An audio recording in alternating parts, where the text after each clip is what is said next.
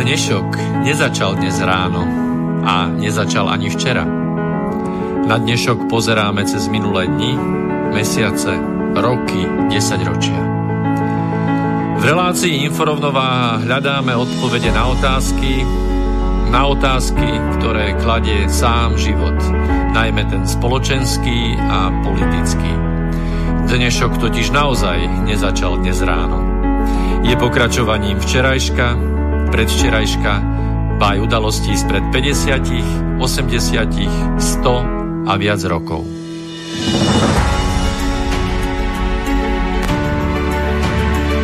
Rovnováhu potrebujeme vždy, všetci a všade.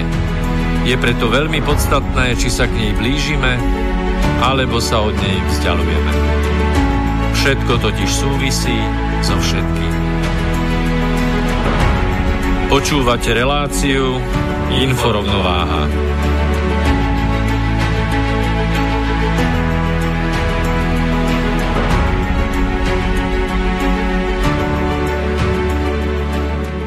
Príjemný dobrý večer, vážené poslucháčky, vážení poslucháči. Začína 31. pokračovanie relácie Slobodného vysielača s názvom Inforovnováha dnes pod titulkou Moc zasa leží na ulici, na konci je otáznik, pretože budeme sa baviť o tom, či naozaj leží a kde a či naozaj ide o moc. A máme v tomu doplnený text, kde oznámujeme alebo píšeme, že už v sobotu budeme opäť raz, tentokrát na 12 hodín absolútni vládcovia Slovenska, tým som myslel nás, absolútne všetkých, aj ten Jožo z Gemera, aj ten Ďuso z Dolnej stredy, my všetci sme vládcovia Slovenska a budeme, celá tá relácia je venovaná širšiemu pohľadu na voľby bez obmedzenia diktovaného prácou v prospech konkrétneho politického zoskupenia. Ak by sa vám na dnešnom vysielaní príliš markantne prejavovalo, že my nenadržiavame a nefandíme absolútne nikomu, je úplne jedno, aké má tričko, odkiaľ ide, kam ide a čo vlastne chce, tak, tak ste to pochopili veľmi správne. Veľmi úspešne a dlhodobo sa nepovažujeme za fanúšikov, žiadneho politika, žiadneho politického zoskupenia, o to ľahšie sa nám vyjadruje ku všetkému, čo s politikou a spoločenským životom všeobecne súvisí. A o to ľahšie vieme uchopiť aj problém volieb, pretože ten, ako je nám v, tejto, v týchto dňoch podsúvaný, ja mám ten pocit a predpokladám, že má môj kolega Peter Luknár, s ktorým teda už 31. krát vysielame a ešte predtým, ako mi odpovie, ho určite privítam. Dobrý večer. Dobrý večer všetkým ja chcem privítať za Mixpultom mojho kolegu Miroslava Kantnera, samozrejme. A teraz mi utekla nič, nič, tak sme sa fantasticky predstavovali. Čo som hovoril? No, ty si vlastne načrtol, že my nie sme fanúšikmi uh, žiadnej tej skupiny uh, Aha, politických táborov a že teda to, to vyzerá približil. tak, že, že, že sa správame nonkonformne. To určite, ale ono celé tia, celá tá príprava na ten akt volebný, kedy prevezmeme na 12 hodín moc, mi pripomína všetko na svete, okrem skutočne zodpovedného politického života, zodpovedného politického konania, pretože ja neviem, ako, ako ty to vidíš, ale ja som definitívne presvedčený, že všetci tí, ktorí chcú vládnuť, prípadne všetci tí, ktorí chcú pomáhať, alebo všetci tí, ktorí nevedia svoje miesto už si nikde inde predstaviť ako za nejakým pultom e, v parlamente, tak všetci títo nás idú presvedčiť, výhradne marketingovými prostriedkami, aby sme im ten hlas dali. Ty máš pocit, že ešte stále hovoríme o politike, alebo už to je úplne na nejakom inom ihrisku? Tak my sme sa tu bavili o tých ihriskách rôzneho druhu na tých šachových poliach. Ale dobre hovoríš, dnes mi v jednej reklame, samozrejme medzi tými politickými, ktoré vyskakujú na všetky možné strany, nestrany, uh, mi vyskočila reklama na, na to, že si môžete zatypovať, že ktorá strana vyhrá. A to, to ma priviedlo k tomu, že to je už teda vrchol uh, toho marketingu okolo, ako sa dá zarobiť na absolútne čomkoľvek. Nechcem teraz hovoriť o tom, že že znalci tvrdia, že typovacie agentúry majú údajne naozaj ostré dáta, že tí majú najlepší prehľad, e, čiže sú, sú vraj lepší ako akékoľvek tie e, prieskumné agentúry, pretože im ide o čo? V rámci typovania im ide o prachy. A počkajte, chcete povedať, že tým prieskumným agentúram ide o vodu? No tým ide o konkrétne prachy. Je o konkrétne. No. Tak to, to je značný no, rozdiel. máme. Pokiaľ ti ide no. o konkrétne prachy, tak si môžeš robiť e, rozptýl prakticky akýkoľvek. Hej? Tak, no ale zadávateľom e, prieskumu, ktorý si robí e, napríklad typos alebo tieto typovacie e, spoločnosti, tak zadávateľom sú oni, lebo potrebujú zase na tom zarobiť. Dobre. Toto, toto nie je ten priestor, ktorý by som dnes nejako vážne chcel rozoberať chceme sa určite dotknúť mm, demokracii v praxi, lebo ja neviem, či si to všetci uvedomujeme, my zažívame, keď to tak počúvame pozorne, prakticky, ak nie je vrchol, tak rozhodne jeden z vrcholov demokracie. A keď sa pozrieme, ako ten vrchol demokracie vyzerá na Slovensku, tak ja mám taký pocit, že dnes, alebo teda, že v sobotu nebudú voľby, ale v sobotu začína silvestrovský zábavný program. Alebo to, čo teraz prebieha, je silvestrovský zábavný program, pretože to vyvoláva úsmev. Toto no, pripomína všetko na svete okrem demokracie. No rozhodne to je vrchol, e, je to volebný vrchol a však sa to aj nazýva, že volebná noc. Viem o viacerých, ktorí sa chystajú, že teda volebnú noc pôjdu niekde niekde na chalupy a teda tam e, samozrejme trošku potužení budú sledovať túto volebnú noc, ako, ako sa tam nevesty a ženíchovia budú prejavovať hneď potom, ako sa tie urny uzavrú. Mimochodom, to slovo urna má tiež viac významov. Áno. že by sme tam išli pochovať demokraciu častokrát? Nie, nemusíme ju pochovať. Ja myslím, že ona, ak sa niekedy vôbec narodila, tak domrela dávno, pradávno a už dnes by sme ani kostru nenašli.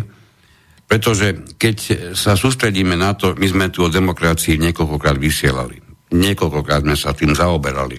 Ešte skôr ako prikročím ale k tomu, čo máme nazbierané nové, nemôžem vynechať to, že k nám je možné sa dovolať a tak trošku určiť, o čom dnes budeme hovoriť. Telefónne číslo k nám do Bratislavského štúdia sa dlhodobo nemení niektorí ho máte mobilov už natrvalo, napríklad taký Peter z námestova. No, 0951 153 919 je číslo, na ktoré nám zavolajte. Kedykoľvek vás napadne neodolateľná myšlienka, ktorú by bolo určite potrebné posunúť medzi všetkých ostatných, ostatných e, poslucháčov. V prípade, ak nám chcete zavolať a je vám jedno, že váš e-mail, pardon, zavolať, napísať, že váš e-mail sa postupne stratí medzi množstvom ostatných, môžete na adresu známu studiozavináč slobodnyvysielač.sk samozrejme všetko bez diakritiky a jedno slovo.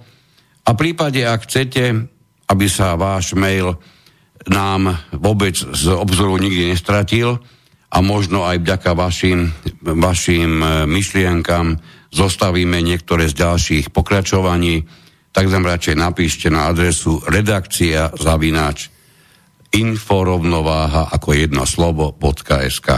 Čiže redakcia zavináč inforovnováha.sk alebo ak vám je, máte len takú rýchlu nejakú vec, ktorú chcete riešiť, tak studio zavináč slobodnyvysielač.sk prípadne volajte 0951 153 919. No a vrátime sa k tej zásadnej základnej myšlienke, že nám to opäť raz nedalo a dokonca sme sa dostali až do Wikipédie s niektorými vecami. E, tá je všeobecne chápaná hlavne tou tým druhým názorovým spektrom, nie týmto, ktorý sme si osvojili my, ako absolútne žriedlo absolútnej pravdy. A nič nie je krajšie hovoriť niekomu tú pravdu, ktorú si, ktorú si sám ako pravdu predstavuje. Takže vo Wikipedii sa nachádza okrem iného veľmi krásne, naozaj až ma zamrazilo, veľmi, veľmi krásne napísané, čo znamená demokracia podľa slovníka politického myslenia z roku 1989. Mimochodom, to je kniha, ktorá vyšla v bývalom Československu. Podľa tohoto demokracia znamená, znamená doslova vládu, ktorú uskutočňuje ľud ako celok a to znamená, tento význam je ako keby podstatnejší ako ten, že by malo ísť o vládu akejkoľvek časti ľudu, čiže nie ľudu ako celok, ale akejkoľvek jeho časti, ktorú môžeme nazvať kľudne aj triedou alebo záujmovým, záujmovým okruhom alebo kruhom. No a teraz prichádzame k úplnému základu, č- ako vlastne chceme demokraciu chápať. Je neuveriteľné, že tak dlho je na svete a neexistuje jedna jediná ustálená definícia, čo vôbec demokracia je, ale to sme už v inforovnováhe spomínal. To by bolo moc, moc prehľadné, by to bolo, to nie je cieľ. Jednak to, že by to bolo, áno, určite, bolo by to príliš jasné, jasné veci sa nehodia. Ale zaujíma, zaujíma ma, ako napríklad aj ty vidíš demokraciu, či ide skôr o vládu ľudu ako celku, alebo skôr o nejakým spôsobom, je jedno akým, tomu nerozoberám teraz tej otázke, nejakým spôsobom vybranej, určenej skupiny okruhu, proste nejakej časti toho celkového ľudu. A ešte kým odpovieš, ja poviem taký jeden príklad, aby si, aby si to mal trošku ľahšie. No počkej, toto teraz bola, to znelo ako keby si si myslel, že ja viem na toto odpoveď. Nie, nie, jasne, že nie. A, a predpokladám, že málo je poslucháča tak zaoberal hlboko demokraciu, že by na to vedel odpovedať, keď na to nevedia ani encyklopédie nájsť odpoveď. Lebo ono, naozaj, všimni si, ako sa to ľahko zamieňa. Niekedy je potrebné hovoriť o vláde ľudu ako celku. To sme tu počúvali hodne dlho a ešte, ešte tomu sa pridávali vyjadrenia ako pracujúci ľud. Neviem prečo práve pracujúci, keď ne, ne, pracovali prakticky všetci a povinne, hej. A to bolo ešte pre mnohých ten krásny čas, mnohí odtedy poriadne ešte nepracovali. No ale aj účasť bola parádna, nie? Aj účasť bola parádna, no. Čiže išlo o voľbu, o, voľbu, o vládu ľudu ako celku. Pri tom všetkom, keď to človek vyhodnotí a zhodnotí dnes s tým pohľadom, tak trošku kritickejším aj na, tú, aj na to obdobie, tak ja by som to popísal všetkým možným na svete, ale že by sme vládli ako celok, to mi teda tak nepripadalo, Áno, bolo obdobie rôznych tajomníkov, námestníkov, členov UVK ešte a podobne a podobne a podobne. Čiže tých, ktorí tak, tak nejako vyvolenejšie na tom boli ako my ostatní, to boli tí rovnejší medzi rovnými. Ako sme sa my silno e, tešili, že sa to zmení, dokonca niektorí nadšenci na námestiach postávali, a aj hra, čo sa nám zmenilo jednu elitárskú skupinu vystriedala iná. Nič sa nezmenilo. V tomto smere si dovolím povedať, e, ani dnes nemôžeme tvrdiť, že vládne ľud. Pretože my sme sa dostali len do pozície, keby sme ešte vyberali jednotlivcov. My vyberáme strany, čo si dovolím povedať, že je do neba volajúca absurdita, pretože asi ma nikto nebude obviňovať, že niekomu nahrávam, buď keď budem veselo tvrdiť, že prakticky v každej strane by sa našlo niekoľko výnimočných jedincov a rovnako sa v každej jednej strane, ktorá bude sobotu kandidovať, nájde množstvo a množstvo totálnych, nechcem to povedať, skôr som povedal, že trotlov, proste tých, ktorí by boli ďaleko lepšie urobili, keby sa do politiky nikdy v živote nehrabali. Nám všetkým by urobili lepšie. Hej? Ale oni sa tam žiaľ Bohu dostanú jedni aj druhí.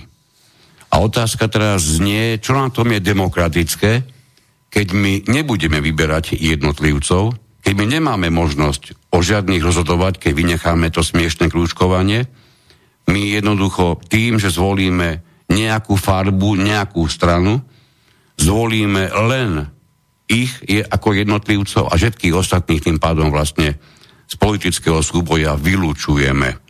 Neviem, či toto sa dá nazvať vládou ľudu, neviem, či toto sa dá nazvať demokraciou.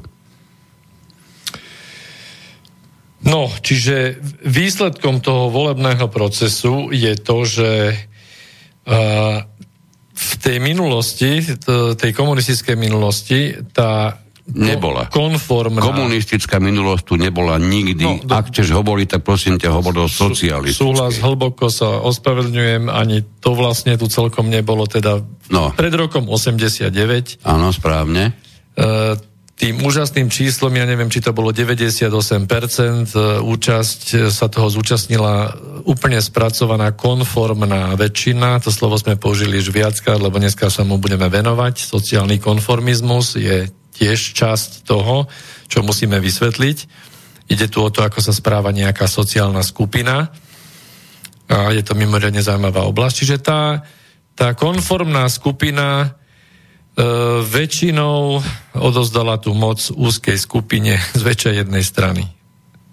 Čo sa zmenilo? Zmenilo sa to, že teraz rôzne konformné skupinky ovplyvňované oligarchami cez médiá plus jedna skupina nekonformných, ktorí sa prispôsobiť nechcú, vytvára pozíciu, kde účasť je podstatne nižšia, čiže hýbeme sa všeobecne v priemere niekde okolo, ja neviem, v Európe od, od 40 do 60 v tých v úvodzovkách čoho, vyspelých liberálnych demokraciách Prepač, len, len, len na voľbách. Čoho výsledkom je to, že ak niekto aj vo voľbách zvíťazí, tak môže kľudne každý jeden konštatovať, že väčšina ho odmietla.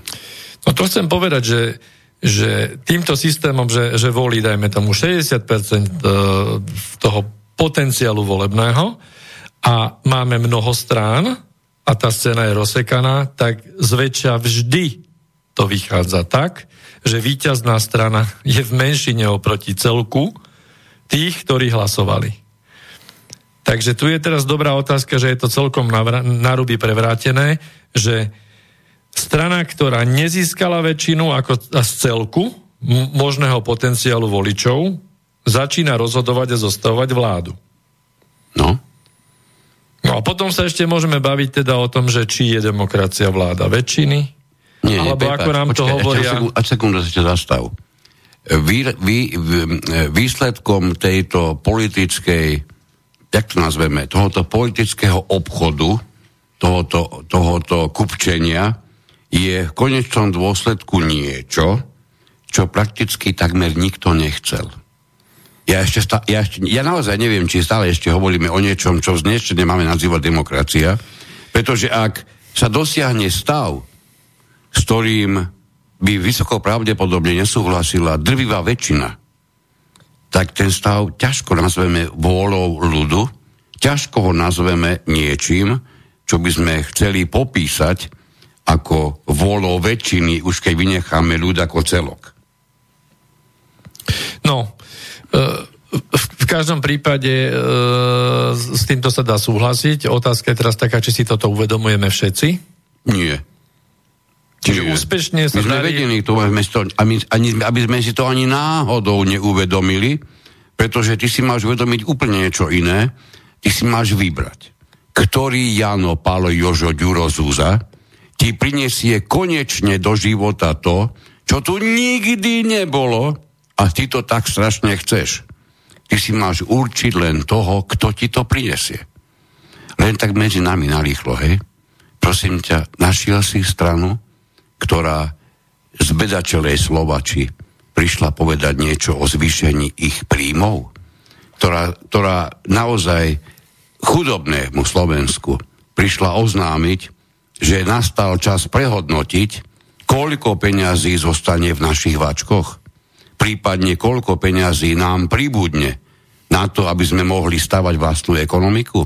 Čiže nám pribudne na, vaš, na naše vlastné výplaty. A teraz prosím vás, nevolajte mi sem pravičiari a nehovorte mi o voľnej tvorbe trhu, pretože v rámci Slovenska sa bavíme o čistej ilúzii. Potom poviem niektoré veci k tomu, ako na Slovensku vyzerá voľný trh.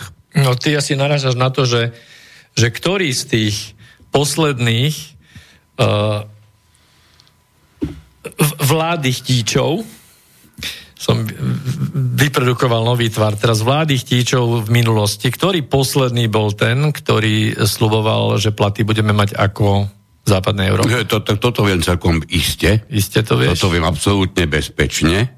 To sme jak vo firme teraz, je, toto viem absolútne isto. Dobre, nemusíme ja si, ani prezra, prezrádzať. A ja si myslím, že so mnou to vie 99,1% Slovenska. Ten, čo na bicykli prišiel. Určite. Ten bol, neviem, či nebol prvý a taký bol úspešný, že bol aj posledný v tom tvrdení. No a bol posledný. A to je teraz ano. dobrá otázka, že uh, vážení poslucháči všetci, pozrite sa, čím nás krmia celú tú volebnú kampaň. A počuli ste náhodou, či už dotazy novinárov, našich investigatívnych, alebo vôbec Akých, vás zaujímalo, invest, Naši, invest, Invest, myslíš obidvoch? Investmentitívnych. Počkaj, myslíš Investment. obidvoch investiga- investigatívnych na Slovensku? Obidvoch si myslel, hej? Investment tak, novinárov, myslím. Žiaľ Bohu, ani jeden z nich tú otázku nepoložil. No. Investment no. novinárov, myslím, tých, uh-huh. čo finančne sú zaangažovaní. No, že nastoloval niekto uh, za tých posledných, ja neviem, koľko to je, 4-5 volebných období vôbec tému, že prečo my máme štvrtinové, tretinové, prípadne polovičné mzdy ako, ako zbytok tej Európy, ktorú máme nasledovať? Prečo nemáme my mzdy aspoň to nie ako Slovinsko? Je cená téma. To si snad nemyslel, že niekto pôjde do politiky s tým, že bude hovoriť o niečom inom ako o niečom, čo je nám drahé. Teraz pozor, všimni si, čo je komu drahé. Niekomu sú drahé práva lesbičiek. Hej, mimoriadne drahé. Niekomu sú drahé stíhačky. A niekomu sú drahé národné symboly. Ja sa ale žiaľ Bohu musím pri tomto všetkom pristaviť tak, že s lútosťou musím skonštatovať, že z ničoho z týchto, z týchto mimoriadne vysokých hodnot sa nedokážeme najesť. No dobre, ale máme tu plnú hubu s prepáčením e, reči o sociálnom štáte Máme tu veľa rečí o tom, ako sa nám v podstate darí, čo aj teda čísla makroekonomické dokazujú, ako je možné, že túto tému nikto neotvoril a neotvára a kľudne takto fungujeme. Komu sa darí? Ďalej. No, povieš to, Slovenskej republike povieš sa darí. to mimo Bratislavy niekomu? Mm. Naozaj? No nahlas nie, A ešte aj v Bratislave budeš veľmi opatrne vyberať, komu toto budeš hovoriť naozaj s čistým svedomím, pretože toto sa dá hovoriť s čistým svedomím niekomu, kto je, ako sa to hovorí, hovorčných 10 tisíc, dovolím si povedať, že im sa dali fantasticky. No dobré. Pretože sme... oni už sa dostali do tej pozície, ktorú sme to mali nedávno, o ktorej sme nedávno hovorili, do tej pozície, že majú tak fantasticky usporiadaný politický stav a život v tejto republike, že ich odvody sú na tak praviednej a smiešnej úrovni, že celú ekonomiku daňovú, celé zaťaženie, všetky odvodové povinnosti sú viac menej ako pasce nachystané pre tie nízko príjmové skupiny, nie pre tých horných 10 tisíc. Čiže ja neviem, o kom hovoriť, že sa mu niekomu tu darí. Ale môžeme tie rozprávky pokračovať. Ja som netušil, že dnes budeme hovoriť o rozprávkach. No vo, voľnému trhu sa darí. Voľnému trhu. A čo máme ano. z toho my? Mm, no my z toho máme prosperitu, samozrejme. Prosperitu. O ktorej sme sa bavili Dobre. minule. My si, kúpu, my si dokážeme kúpiť za naše peniaze, štandardne zarobené peniaze, prosím ťa, koľkonásobne viac, ako dajme tomu pred 20 rokmi.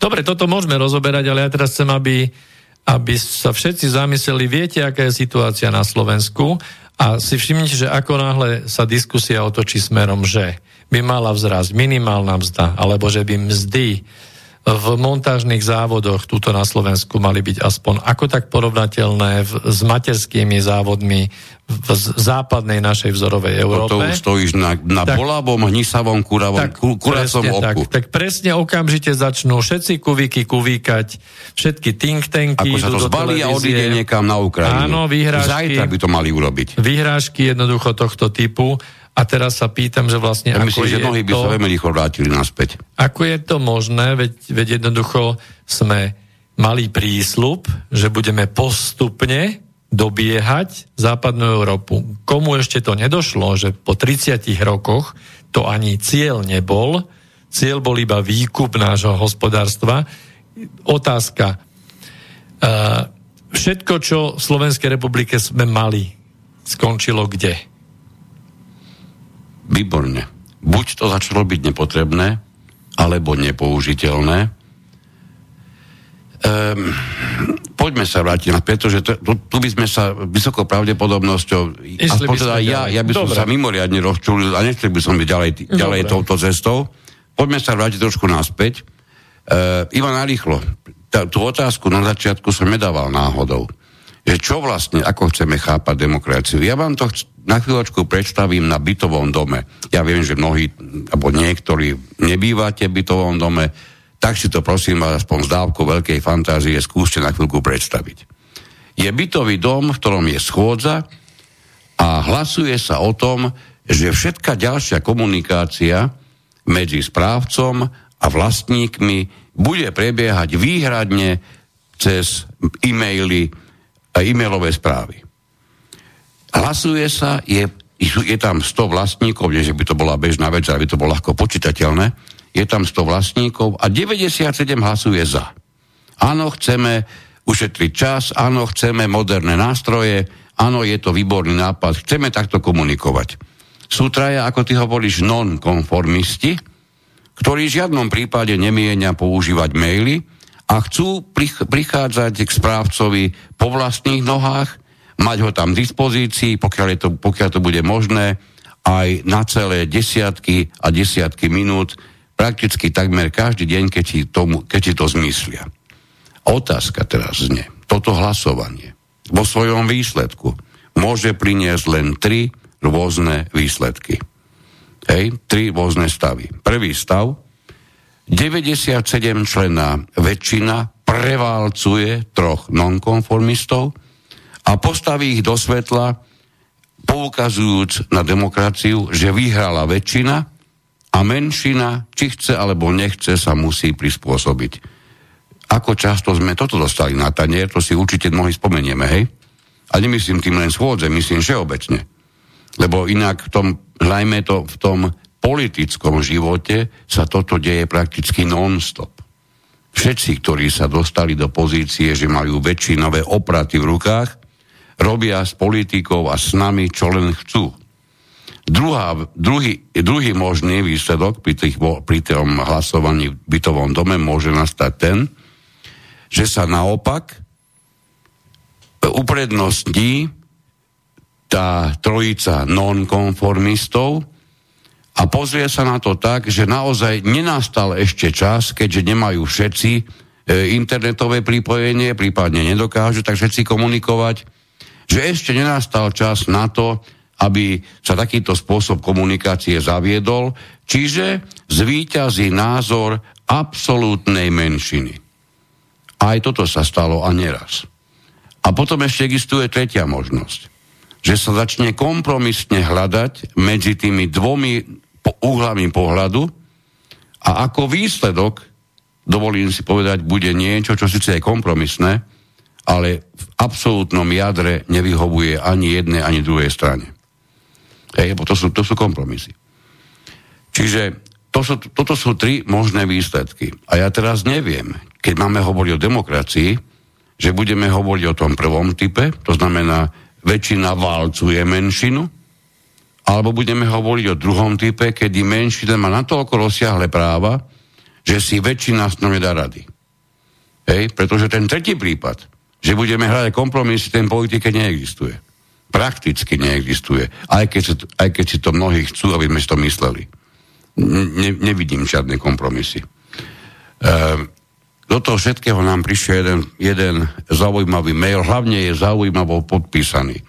Na, poslal nám ho tatkov syn. No, a ten hovorí, že čaute ľudkovia, dnes vás počúvam konečne live, zatiaľ slušne. Urna bola dobrá. Jeden podstatný fakt, čo sa týka parlamentných volieb, je, že človek má možnosť slobodne zvoliť politickú stranu, ktorá je najbližšie jeho ideálom a dôležitý moment ohľadom demokracie, aspoň, ten, aspoň tej našej, je, že u nás máme parlamentnú demokraciu. Ďakujem veľa zdaru. Ďakujem pekne. Zaujímavý mailik. E, ja som rád, že nám pripomenul poslucháč, že máme parlamentnú demokraciu. To je taká, to je taká zaujímavá odnož demokracie. Ono je, vždy je demokraciu asi potrebné nejak nazvať. Lebo keď bola iba taká demokracia, tak by to nebolo a celkom asi ono. Čo znamená parlamentná demokracia pre teba, prosím ťa? No, um, my sa nevyhneme tomu zrejme v budúcnosti, uh, že si budeme musieť prebrať tie základy a názory, keď demokracia vznikala, kde aj zakladatelia uh, Spojených štátov, otcovia zakladatelia v tom rannom štádiu považovali strany Áno. sú o tom zmienky, čiže Áno. budeme sa aj tomu no, venovať. zmienky, to sú, o tom sú celé state. Celé state, celé knihy sú napísané tak. z toho obdobia, áno, kde bolo považované e, nejaký stranický systém alebo vznik strán za nechcený lobbying e, na politickom poli a bolo to považované za pozostatok aristokratického systému a nie demokratického. A takisto budeme rozoberať z druhej strany, od napríklad Mojseja Ostrogorského, ktorý takisto vo svojich dielach, ktoré písal v čase ešte pred, pred Vosr, čiže na, na konci 19. storočia sa vyjadroval veľmi podobne. Čiže na začiatku týchto demokracií moderného typu, hej, to moderného môžeme si dať kľudne do úvodzoviek, boli práve tie transformácie, kde tie nové skupiny Eh, bojovali o presadenie práve týchto lobistických skupín, ktoré dnes máme pod tým názvom ako strany. A dnes máme tie mantry, kde nám strany hovoria, že bez nich by to absolútne nešlo. Úplne nepredstaviteľné, že by sme mali jednotlivých zástupcov, Hej, už úplne nepredstaviteľné, že by boli volebné obvody, volebné obvody áno, a to, že by ktorí boli... rozumejú tomu životu v tom, uh, tej lokalite, za ktorú kandidujú. Tak, a ktorí, keď nerobia a čo to, by okrem iného, je mi to ťažko vyslovovať, ale musím to vysloviť ako rodený Bratislavčan, čo by okrem iného znamenalo, že v parlamente nebude sedieť 60 Bratislavčanov. O nich viac náhodou? Mm, vieš, už teraz otázka, kto z nich je Bratislavčan, lebo medzi nimi je veľa blavákov. Ja Blavák to je ten, ktorý prišiel z, z iného miesta ako z Bratislavy, žije tu, domov chodí tam, odkiaľ prišiel, a inak žije, žije v blave. No, čiže keď sa bavíme o parlamentarizme a o parlamentnej demokracii teda, tak by to malo byť treba z tých 150 volených zástupcov ľudu, zadané obvody, rozhodne nie jeden, hej, to je ináč zaujímavé, že v tejto volebnej kampani veľa strán, jak ako na povel, prišli s tým, že sú ochotní konečne prehodnotiť volebný systém. Áno, a tvrdia, že, že musíme to zmeniť už teraz. Hej? Doteraz to všetkým zjavne vyhovalo, teraz niečo sa stalo a teraz všet, všetky strany mantrujú, že sú pripravení momentálne, uvidíme, čo sa stalo, hej? že sú pripravení zmeniť tento volebný zákon. Uvidíme, ako to bude, lebo zase to len pred voľbami sa slubuje. No ale chcem povedať to, že tí volení zástupcovia jednotliví zadané tie e, obvody alebo okrsky, to je jedno, ako to budeme volať. Jednoducho, to, čo nasľubujú vo volebnej kampani tým voličom, ktorí ich potom do toho parlamentu navolia, tak musí byť možnosť, aby tí voliči konkrétne vedeli, že keď nerobí to, čo slúbil, tak keď príde domov, tak dostane po papuli, pardon, teda za ten výraz, za, za túto hrubosť a jednoducho, že bude môcť byť odvolaný do kľudne 48 hodín nejakým mechanizmom. Ja som, prepač, na sekundu. K tomuto som počul rôzne, rôzne názory. Jeden z nich napríklad taký, že to by ale zo sebe nieslo nebezpečenstvo, kedy by sa tie väčšine pravdomluvné, e, hlavnoprúdové, e, pardon, pravdo píšúce, hlavnoprúdové médiá veľmi rýchlo zhodli, že ten gejza z dolnej poštornej proste nevyhovuje. Je potrebné ho nahradiť, takže všetci ako na povel, ako svojho času, e, keď bolo treba uprednostniť Egypt, tak Chorvátsko sa e, v jednom momente, v jeden deň vo všetkých denníkoch objavilo ako mimoriadne drahé, čo je samozrejme určite náhoda, to pre Boha nehádajme, že to niekto kúpil, to nebláznime, hej. No, takže rovnako by sa prakticky v jeden deň objavilo, že tento gej z poštornej e, určite podváda manželku, sú tomu dokonca aj fotografie a okrem iného ako poslanec sa absolútne nehodí, pretože sa jednoducho nemôže tam zostať. Zdefraudoval peniaze, jeho minulosť by sa rozobrala a to viete, povedzme si pravdu, kto je natoľko úžasne čistý, že by také niečo dokázal zvládnuť, takých je tu málo. No ale to no. si načal mediáciu čiže a média, to ešte o tom budeme, áno. Čiže, čiže toto by hrozilo, áno, uznám, že by niečo mo- mohlo podobné hroziť, ale neviem si celkom dobre predstaviť, že by sa takýto tlak išiel vyvinúť, poviem úvodzovka teraz, celomédiový, lebo som skoro povedal celospoločenský, všehomédiový, hej, kvôli jednému miestu zo 150. Predpokladám, že skôr nie, ako áno. To by ten jeden musel neskutočným spôsobom šlapať na otlaky, niekomu, komu na tom záleží, no a musel by mať zrejme ďalších následovníkov a on by musel byť v čele. No ale je dôležité, že aké v tom jeho chotári idú na ňo chýry.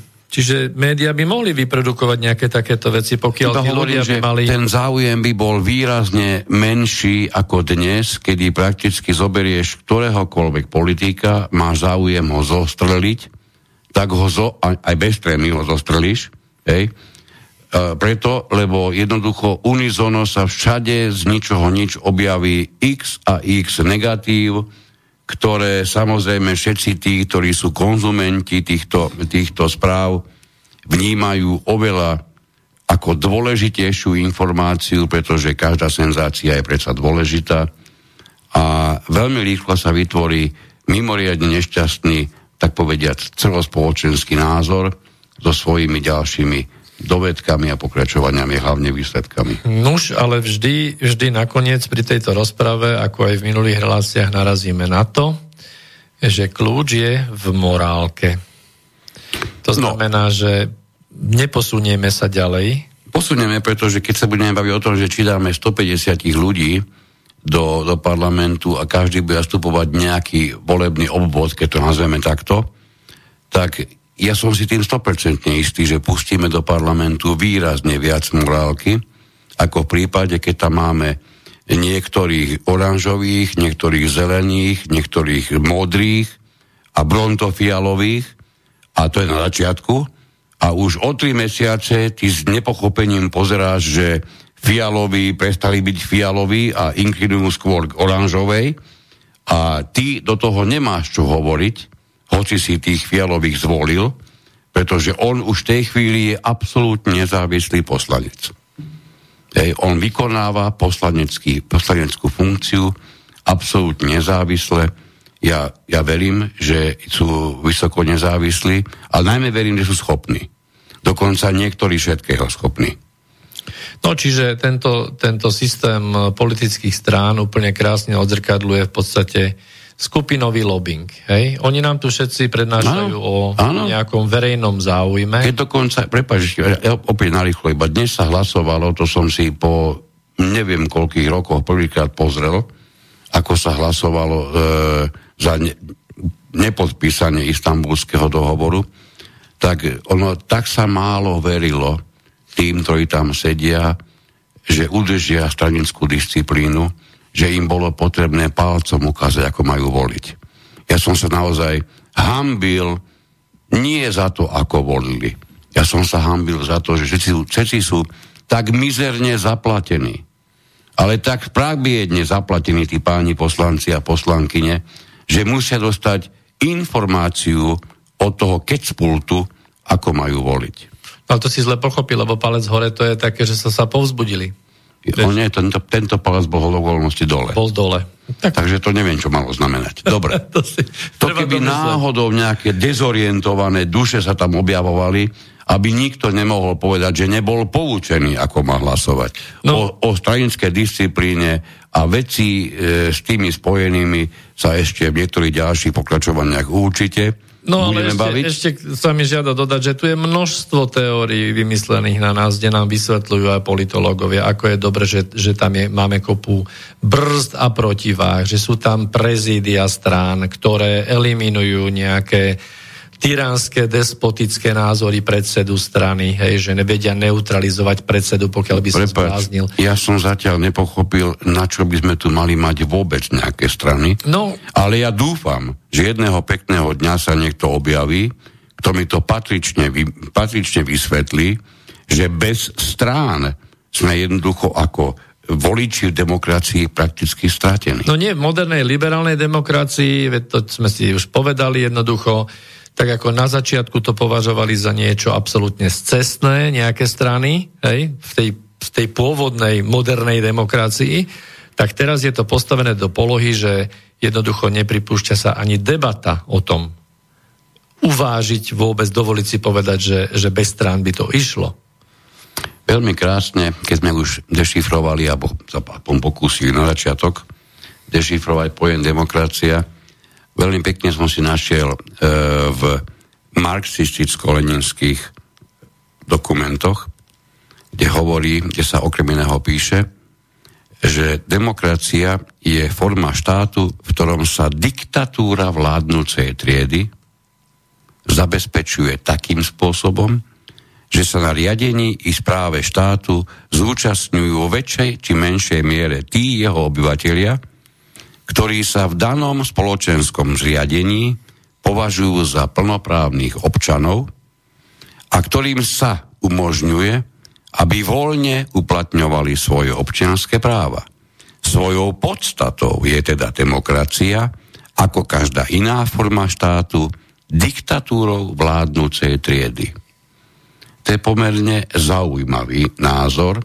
Nebudem hodnotiť, do akej miery s ním súhlasíme, či je správny a podobne. V každom prípade je zaujímavý, pretože pozorujúc to, čo zažívame u nás, veľmi ťažko by som to dokázal nazvať inak, ako práve diktatúrou vládnúcej a nie tak triedy, ako diktatúrou vládnúceho zoskupenia rôznych zlepených strán. Hej, do vlády zlepených strán. Tak toto môžeme nazvať. Pekný, pekný mail prišiel od Vladimíra, ktorý sa pýta, v ľubozvučnej češtine, či hovoríme o Slovensku alebo o Českej republike. Zrejme sa v tom ako občan Českej republiky našiel, čo tu spomíname. Takže pozdravujeme Vladimíra, sme radi, že nás počúvajú aj za hranicami. To sme nikdy netypovali, že by to mohlo tak aj byť, ale evidentne tak je. Takže ďakujeme za, za názor alebo za otázku. Hovoríme v každom prípade o Slovensku, ale myslím si, že množstvo toho, čo spomíname, sa týka aj Českej republiky, aspoň po, pokiaľ teda naše znalosti tamojšieho politického života nám umožňujú tvrdiť. Máme za sebou 45 minút, mali by sme niečo zahrať, aby sa aj ľudia mohli ostať k nejakej káve, prípadne si na chvíľu odbehnúť. Takže dáme si teraz jednu, jednu pesničku, ktorá z do okolností má pekných 6 minút 30 a budeme sa potom počuť znovu.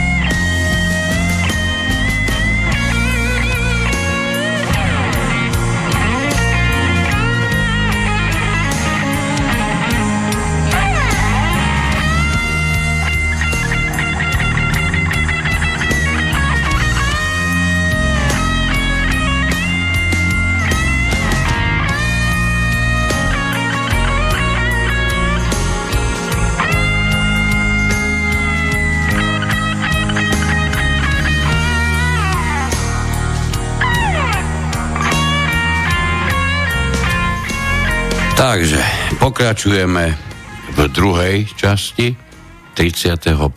pokračovania inforovnováhy. Dnes sa bavíme najmä o voľbách a máme, máme taký širší pohľad na voľby. Je by som si ešte dovolil doplniť, už teďka ideme do tej definície, ale nemôžem to vynechať, definíciu demokracie, pretože Giovanni Sartori je príliš, príliš vážny a veľmi známy italiansko-americký politolog, na to by sme ho vynechali z hry. A ten veľmi zaujímavo hovorí o demokracii. Podľa neho je zo všetkých, tým myslíme demokracia, je zo všetkých politických systémov najviac závislá od jasného myslenia, od zodpovedného a primeraného pochopenia. Dnes je najviac potrebné uviesť do poriadku to, čím by demokracia mala byť, čím môže byť, čím nie je a čím by sa nemala stať. Chybné predstavy o demokracii ju vedú ku skaze. Priznám sa, že toto je pravdepodobne asi môjmu naturelu z tých všetkých tvrdení alebo definícií o demokracii najbližšie, lebo sa v nej sa okrem iného objavuje zodpovednosť. A tá je skutočne dôležitá a mňa neskutočne hnevajú tie prvky, ktoré sa dnes a dennodenne a všade okolo nás motu, motajú alebo mocú a prakticky nás nabádajú alebo vedú k nižšej miere zodpovednosti. My už dokonca nenesieme zodpovednosť mnohí ani, ani sami za seba. A teraz naozaj v chvíli nehovorím o politikoch, ale hovorím všeobecne. Prečo tomu tak je?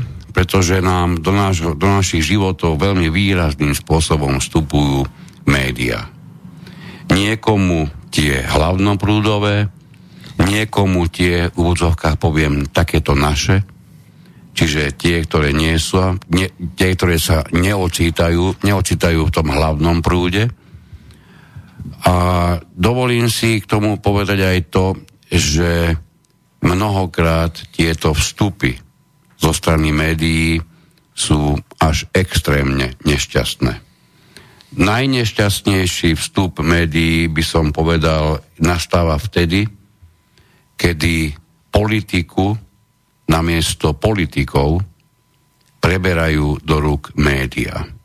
Keď politici sa začínajú obávať, čo o nich média napíšu. A média nepíšu to, čo si myslí redakcia, alebo to, čo si myslí zodpovedný redaktor, prípadne to, čo si myslí možno hlava celého média, média v našich podmienkach, ale to platí samozrejme aj o českých, pozdravujeme Vladimíra, média v našich nešťastných podmienkach stále vo väčšej miere zobrazujú a píšu to, čo od nich očakávajú nátlakovky. To je náš pojem, aby som ho definoval všeobecne uvádzaný, uvádzaný čo to mimovládne subjekty, prípadne tretí sektor. No, Analytici nie náhodou tvrdia, že politika sa stala mediovanou a medi- mediotizovanou. No skoro som si polámal jazyk, je to evidentne nové slovo aj pre mňa. No, Čo to znamená? No ten, ten pojem... Mediácia. Sa, hej, venujeme sa z rozboru Med, slova. Mediácia je situácia, v ktorej sa média stali najdôležitejším zdrojom informácií a nosičom alebo sprostredkovateľom komunikácie. To je mediácia. Otázka je, do akej miery je takýto stav žiadaný. No, pokiaľ nebudú v tom záľudnosti, kedy cez rôzne médiá sa začnú uplatňovať iba niektoré názory ako správne a iné naopak sa začnú nálepkovať rôznymi e, mimoriadne nešťastnými označeniami, nevidím v tom až taký veľký problém. Hej, to, že sú médiá zdrojom informácií, zrejme bude v poriadku. A to, že sprostredkovávajú komunikáciu medzi jednou a druhou stranou, pričom do jednej kľudne môžeme zaradiť napríklad politikov, politikov a na tej druhej strane môžeme kľudne nechať občanov, aby som to povedal takto. Ale mohli by byť sprostredkovateľom informácií. Áno. Sprostredkovateľom, nie vytváračom, nie dezinformátorom, hej. Myslíme to naozaj v tej, tej najčistejšej podobe.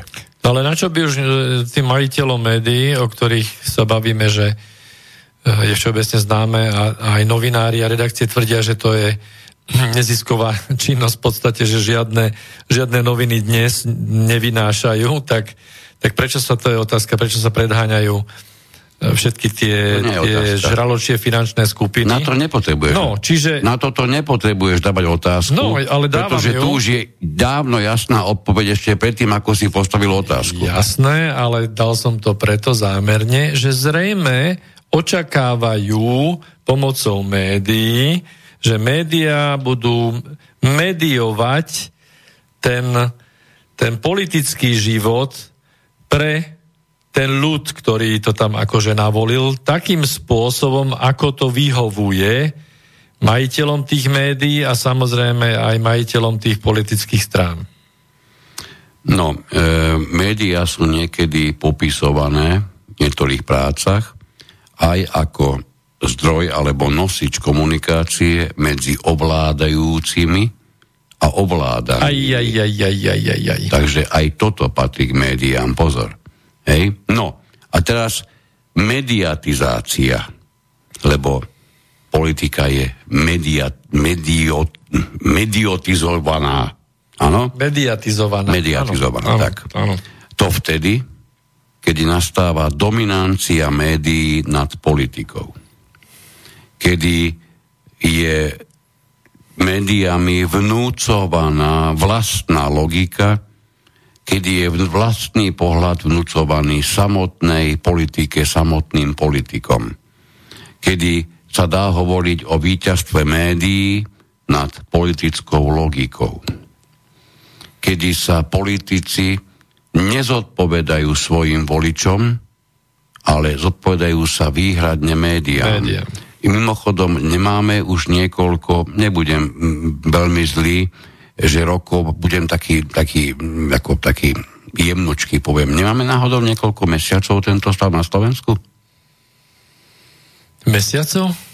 No veď som sa povedať, že budem jemný, nebudem hovoriť, že to máme prakticky 20 rokov a neviem ako iní, ale ja za seba poviem do 100% istotou, že pr- psychocíva. Ten stav sa neustále zhorčuje a dokonca už máme politikov, ktorí sa dokážu vyjadriť na úrovni, že im naozaj záleží, ako budú písať médiá, pretože vedia, že je to pre nich dôležité. Takže oni budú robiť, od nich sa dá očakávať, e, politika, ktorá bude v prospech názoru médií, nie v prospech nás, ich voličov.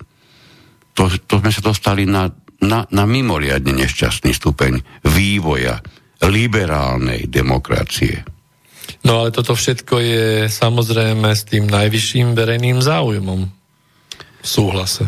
Áno, o verejnom záujme by najlepšie asi dokázal hovoriť pán prokurátor Šanta, ktorý povýšil verejný záujem, ktorý mimochodom nikto ešte nikdy nedokázal definovať nad samotné právo, ktoré má ako prokurátor hájiť, ale nechcem tu ťahať teraz prípad zmeniek, Rusko, Kočner a podobne. Myslíš, Tí, čo sa zaujímajú, veľmi dobre vedia, o čom hovorím. Myslíš vetu, že aj keď je to nezákonné, tak. to nevadí, ale je to vo verejnom záujme. To sme Keby to povedal ďalej. politik v parlamente, nebude, ma to, nebude mi to vadiť, nebude mi to prekážať, pretože sme si zvykli, že politik nenesie zodpovednosť za to, čo vyblaboce v parlamente.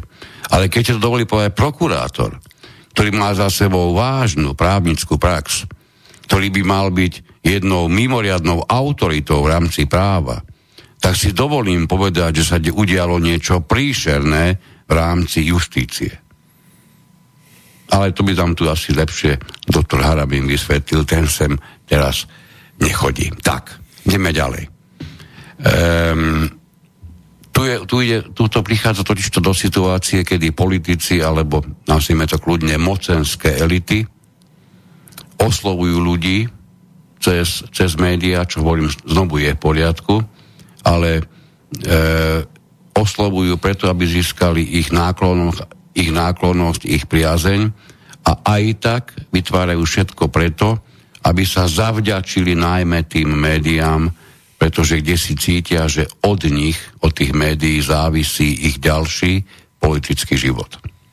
No tak samozrejme, čiže jedna vec je, že majú médiá za úlohu nakloniť si nejakú tú časť tej konformnej masy k nejakej tej politickej skupine na jednej strane a potom tie isté médiá majú druhú úlohu a funkciu, ako vytvárať nátlaky na tú zvolenú politickú skupinu, pomocou samozrejme tých istých médií a pomocou tých nátlakových organizácií. Strömbek, opäť jeden, jedna, jedna veľmi vážna osoba v súvislosti s teóriou politické, politickou, okrem iného povedal, že politika je mediovaná, keď sú masové médiá hlavným kanálom komunikácie a keď znázornenie reality, znázornenie reality má dopad na spôsob, ako realitu vnímame. My sme podobné niečo hovorili, neviem, či prechádzajúcom alebo predtým vo vysielaní a hovorili sme o tom, že, po, že obrazovka alebo televízia všeobecne zavádza vo, vy, vo vykreslovaní reality tým, ako ju vykresluje. Čiže my sme vlastne predbehli dve vysielania, to, čo teraz, teraz vážny politolog prišiel povedať pán Strenbeck, a že ide o zobrazenie reality, a to má dopad na to, ako tú, sam, ako tú samotnú realitu vnímame. Čiže to, čo sme už vraveli áno, v minulosti, že médiá by mali mať za úlohu informovať, ale oni uh, informovať o realite, o, o skutočnosti a oni uh, ju v podstate vytvárajú. No, aby som to zhrnul, tak chcem povedať asi toľko, že máme tu to zamyslenie ohľadom väčšiny a menšiny. Nie, nie je pochyb o tom, že máme tu menšinovú prezidentku. Hej? Máme tu menšinovo navolené strany.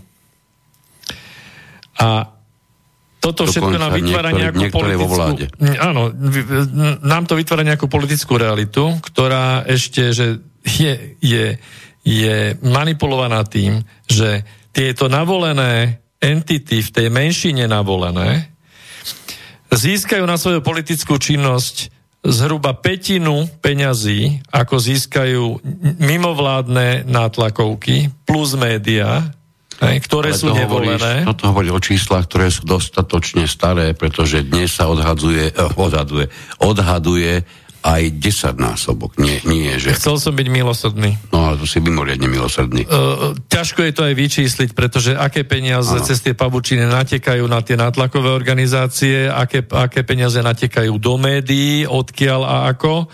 Sumár týchto a peňazí. Myslom? A ešte sumár peňazí, ktoré vlastne tí nami navolení zástupcovia ľudu z ministerstiev posunú ešte znovu ďalšie peniaze na tie nátlakovky, tak to už je možno aj 1 ku 30, ja neviem. Hej? No tak toto je výsledok modernej liberálnej demokracie. A ešte tu máme vlastne aj to, že vo všetkých tých lobistických politických skupinách, čiže politických stranách, rôznych farieb máme ešte, dovolím si povedať kľudne, takých bezfarebných, agentov cudzích mocností, ktorých môžete vidieť vo všetkých stranách naprieč politickým e, spektrom. A vidíte to hlavne v tom, ako sa nové strany, ktoré prídu na politické nebo, ako treba z Českej republiky SPD, hej, prídu ako nepoškvrnené a potom zrazu sa tam začnú objavovať starí harcovníci z iných strán, ktorí majú jedinú úlohu vždy a znovu rozvrátiť stranu, rozvrátiť tú stranu alebo ju no uchopiť a kontrolovať. Všetko, čo má nad 5%, sa dostáva do procesu pozornosti elít a do nich sa vlastne infiltrujú. To je starý známy systém, keď chceš niekoho ovládať, tak musíš infiltrovať. Hej? Nie presviečať, ne, neobrátiť, jednoducho vojsť dnu z dolných štruktúr a potom prebrať riadenie. To je celé. Jednoduché. No. Prečo, prečo kladieme taký, taký vysoký dôraz na médiá, e, keby sme mohli možno ďaleko vyšší a mali na klásť ten dôraz na zodpovednosť každého jednotlivca, ktorý sa v sobotu vyberie e, k urnám, aby o Slovensku rozhodoval alebo rozhodol. E, je mi jasné, že tá miera zodpovednosti je pri niekom vysoká, pri niekom naozaj prakticky zanedbateľná. Toto nevyriešime, to sa vyriešiť nedá. To, že by niekto mal niesť za to, čo zvolil a ako to zvolil, aj nejakú zodpovednosť, to je takisto neriešiteľné. Nepoznáme na svete žiadnu oblasť, kde by to, kde by to bolo možné vôbec čo len, čo len akýmkoľvek spôsobom vypátrať. Veď vieme, že voľby sú anonimné. Čo ale vieme takisto, a to vieme so 100% istotou, je, že mnohí a mnohí, tí, ktorí prídu v sobotu voliť, tam prídu a budú vhadzovať niektorý z tých, z tých e, papierov za politickú stranu, nie až tak z toho dôvodu, že by o niečom boli vnútorne sami definitívne a jasne presvedčení. No čiže tým pádom si sa chcel dotknúť takého psychologického alebo sociologického fenoménu, ktorý sa volá konformizmus. A existuje aj pojem sociálny konformizmus. A čo to vlastne znamená? To, aby sme chápali, ako sa vlastne pracuje s verejnou mienkou cez, cez tú mediáciu a mediatizáciu mediálneho sektora, tak musíme si povedať, čo to vlastne ten konformizmus je a prípadne aké má znaky, vlastnosti a ako sa využíva. Hej? Takže konformizmus ako definícia, konformizmus alebo konformita je vlastne prispôsobivosť, čiže prispôsobenie sa prevažujúcim či dominantným názorom, požiadavkám, normám skupiny či spoločnosti, v ktorej človek žije a potlačenie vlastných prejavov. Čiže ešte raz, čo to je? Prispôsobenie, hovoríme o jednotlivcovi, prispôsobenie sa prevažujúcim či dominantným názorom, skupinách alebo v skupinách spoločnosti. Znamená, že individuálny človek potláča svoje názory na základe určitého správania, pokiaľ sa to týka nejakej skupiny. Niektorí veselo, niektorí nevedomo tak. a niektorí dokonca s vysokým presvedčením, že najlepšie je plávať v prúde s tými, ktorí ten hlavný prúd, prúd vytvorili. Čiže niektorým vôbec nevadí, že sú bez názoru, a len ten svoj pridávajú k tomu, ktorý sa im zdá ako väčšinový. Napríklad. E, rovnako to je napríklad aj inak povedané súhlas s vysloveným alebo s tým názorom, ktorý jednoducho je prevládajúci. Tak, no a ešte si to rozšírme. Rôzni autory v podstate, čo je vzácne, sa zhodujú v tom, že určitá miera konformity je jedným z logických dôsledkov socializácie. My sme si hovorili, že človek je človekom preto, že je, sa socializuje v spoločnosti. To znamená, že je to logické samozrejme, že konformita je súčasťou socializácie a že zaručuje samozrejme aj bezkonfliktné fungovanie spoločnosti. Hej? Jedinci, ktorí by neboli konformní aspoň v nejakej miere, tak by boli, nemohli by fungovať pri sebe, boli by neznesiteľní ja sa, ja sa na chvíľku pri tomto, čo hovoríš, zase vrátim k tým schôdzam e, domovým. Daj. Kde sa práve tento konformizmus, ale môžeme to kľudne naozaj nazvať sociálnym konformizmom, prejavuje v miere vrchovatej, pretože je neuveriteľné, ako často som bol pri tom, keď sa len vyzvalo, tak teda voľme, alebo hlasujme, ešte lepšie povedané, hlasujme, kto je za, a je neuveriteľné, že bez toho, aby sa povedalo, vysvetlilo, o čom sa hlasuje, sa naozaj začne hlasovať a je neuveriteľné pozorovať ľudí, ako začnú dvíhať luky bez toho, aby čo len tušili, o čom sa hlasuje. Bez, bez rozdielu, či to vôbec bolo povedané, pretože zažil som niekoľko hlasovaní, ktoré, ktoré na výzvu teda prebehli a pritom, keď sa to vyhodnocovalo, nikto nevedel, o čom hlasujú. A nie, nie preto, že by, nero, že by nerozumeli, ale preto, že to, o čom sa hlasu, hlasuje, naozaj dokonca nebolo, nebolo ani povedané. No a tá snaha nevytrčať z davu alebo plávať s tým prúdom, lebo vtedy, vtedy som taký, vtedy zachovám určitý konformný hej, stav, nemusím znášať dôsledky toho, že možno jediný budem hlasovať proti a budem na seba pútať pozornosť, ktorú, ktorú ako introvert nemám rád, napríklad. Ne, hej. Nepríjemné, no, môže byť. Ja nie som introvert, iba tak hovorím, že keď niekto je introvertný založený, tak naozaj má s tým vážny problém. Takže preto sa jednoducho pridá k tým k tým, ktorí tú ruku už dvihli, tí, ktorí už si niečo, dajme tomu, myslia, aby sme opustili to, že by niekto hlasoval len preto, že je tomu vyzvaný.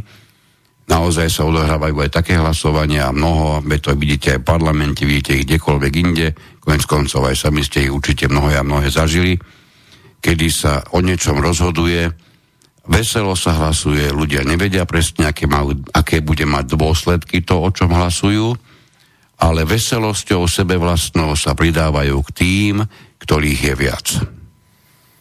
No, to je jedna z možností. No, lebo tá, tá ti umožní prakticky nemyslieť. Tá ti umožní neniesť zodpovednosť takú výraznú, ako by si ju musel niesť v prípade, keď napríklad tých troch non-konformistov, ktorých som spomínal na začiatku, ktorí sú bez, bez internetu, bez, menševikov, ktorí sú bez internetu, tak na, tí na seba pripútali dosť nepríjemný pohľad tých ostatných, ale zrejme, keď hlasovali, tak asi si boli vedomí, že také niečo sa môže stať. Čiže tých, ktorí znesú to, to nepohodlie, alebo sú odhodlaní niesť istý, istú dávku zodpovednosti za svoj názor, tých, musím to skonštatovať, skonštatovať ač nerad, tých je výrazne menej. Tak, takže idem, idem sa pokúsiť to približiť ďalej. Ako sme hovorili, že určitá miera konformity je jedným z logických dôsledkov socializácie a zaručuje teda fungovanie spoločnosti. Nadmerná konformita vedie naopak k potlačeniu vlastnej individuality, vedie k povrchnej akceptácii spoločenských rolí a k nezodpovednosti. Býva napríklad spojená s byrokraciou. No a teraz si ešte povedzme nasledovné. Čo je opakom konformizmu? Logicky je antikonformizmus. To znamená, že môže sa prejavovať alebo javiť ako zásadovosť, ale takisto to môže byť považované ako nepružnosť, neprispôsobivosť, Uh, môže, sa, môže to byť považované ako, ako revolta alebo, alebo revelizmus. Hej? Takýchto ľudí poznáte v, v kolektívoch, to sú takí, ktorí, ktorí za každým ostentatívne dajú najavo nesúhlas s tým názorom tej skupiny. Poviem kľudne príklad, že povie sa, že bude, bude žúrka v sobotu a všetci prídu v bielom. Čo spraví antikonformista? No spraví to, že on si zobere just čierne. Hej? A Lebo jemu máme... nevadí, že nie je, nie je v tom dave. Jemu nevadí, že nie je označovaný napríklad názvom alebo nálepkou ovca, lebo tí ostatní mnohokrát takú nálepku práve, práve dostanú. Jej, jemu nevadí, že on nebude, alebo on chce nebyť tou ovcou. No on chce vyjadriť ten presne opač. Just ostentatívne, keď vy všetci bieli, tak ja budem čierny. No ale máme tu ešte potom jeden, jeden typ, a to je vlastne ten stred medzi konformizmom a antikonformizmom a to je nonkonformizmus, čo sme už spomenuli. A to je to správanie, kde ktoré nie je konformiz, konformizmom ovplyvnené vôbec. To znamená, že to sú tí, ktorých sa, uh, ktorých sa uh, tí, ktorí vedú spoločnosť, alebo tí, ktorí majú politickú moc, to sú, týchto, týchto ľudí sa najviac obávajú. Pretože to sú tí ľudia, ktorí, keď to zoberieme na ten príklad tej žúrky, tak ten príde proste bez rozdielu tak, oblečený, aby sa cítil pohodlne. A je mu jedno? Ne, neskutočne, ja nenávidím pojem žúrka, ja neviem, kedy sa zo z, z nami používaného bežného slova žúr stála žúrka, neviem si predstaviť. Vážení občania, v sobotu bude ples.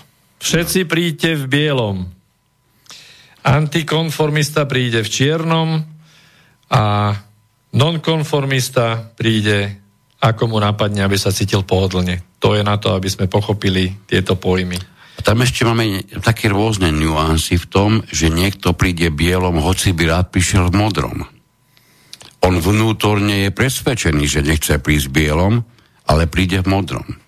Jo, čiže on nie je taký, až taký nekritický príjimateľ, on má svoj názor, ale uprednostní ten, túto svoju konformitu, uprednostní ten svoj, ten svoj pocit, že nevytreča z toho davu, napriek tomu, že si myslí presný opak. Tak, presne tak, dobre hovoríš, pretože máme samozrejme ďalej, psychológia hovorí o nejakých typoch toho konformizmu a jeden z tých typov je vyhovenie. To znamená, to je typická situácia, že, že ideme, uh, určite to poznáte každý, kto je vodič, spomalí celá kolóna aut a spomalíte aj vy len preto, že spomalili ostatní.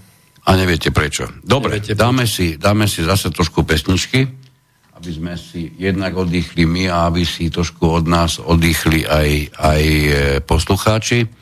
Tentokrát to bude na ploche a už nám niekto telefonuje, takže najprv si dáme telefonát a potom si dáme pesničku. Dobrý večer. Počujeme sa? Áno, dobrý večer prajem. Môžem teda ešte vstúpiť pre tou pesničkou? Nech sa páči, jasné. Ja som bola ochotná aj počkať, kým ju dohráte, ale vy ste takí láskaví, že ste to zdvihli. No, keď dovolíte, ja som posluchačka z Bratislavy a tuším, Vary, už to začína byť, že dostávam nálepku jedna jediná posluchačka, teda ako žena, ktorá sa vám zapája, ale ja som na to hrdá, ak dovolíte. Nám to rozhodne nikomu neprekáža. No, ja by som takto, keď dovoliť, v prvom rade ešte, páni, máte veľkú konkurenciu dnes.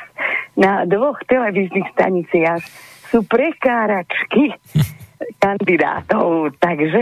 My im držíme tak... takto na diaľku palce. Budú to Á, potrebovať. To, to len tak ako úsmevne, lebo málo kedy sa to stáva, že možno veľa ľudí e, sa tomu venuje a tým pádom vám menej volá. Volá a možno aj menej píše.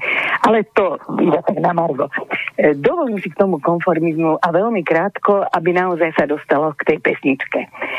Súhlasím a nemôžem nesúhlasiť, boli to citáty určite aj teda z vedeckých výskumov alebo možno z nejakých filozofických a e, znaleckých posudzovaní daného javu. A to ešte ale... máme, prepašte, a to ešte máme v zásuvke tvrdenie z denníku N. To budete pozerať. Jaj, no tak to už ale potom na to sa nesťahuje, čo som povedala teraz. to, čo som teraz povedala, že to snáď asi od múdrosti má ďaleko. Ale my, myslím, že budete no, príjemne prekvapená. My sme boli. No, ja nechcem nejakým spôsobom, že ich hanobiť. Možno sú aj múdri, ale možno práve sú konformní alebo nekonformní tí novinári. Ale nebudeme otvárať daný denník. Ja sa nechám teda naozaj milo prekvapiť. Páni, ale jednu, jednu jedinú vec, aby som bola stručná. Mne to celé vychádza k tomu konformizmu že to je istá ľudská vlastnosť, nenazvime ju stádovitosť, e, ľahostajnosť, tam sa toho mieša viac, aspoň z môjho uhla. Určite áno. Uh-huh. A potom aj bojazlivosť.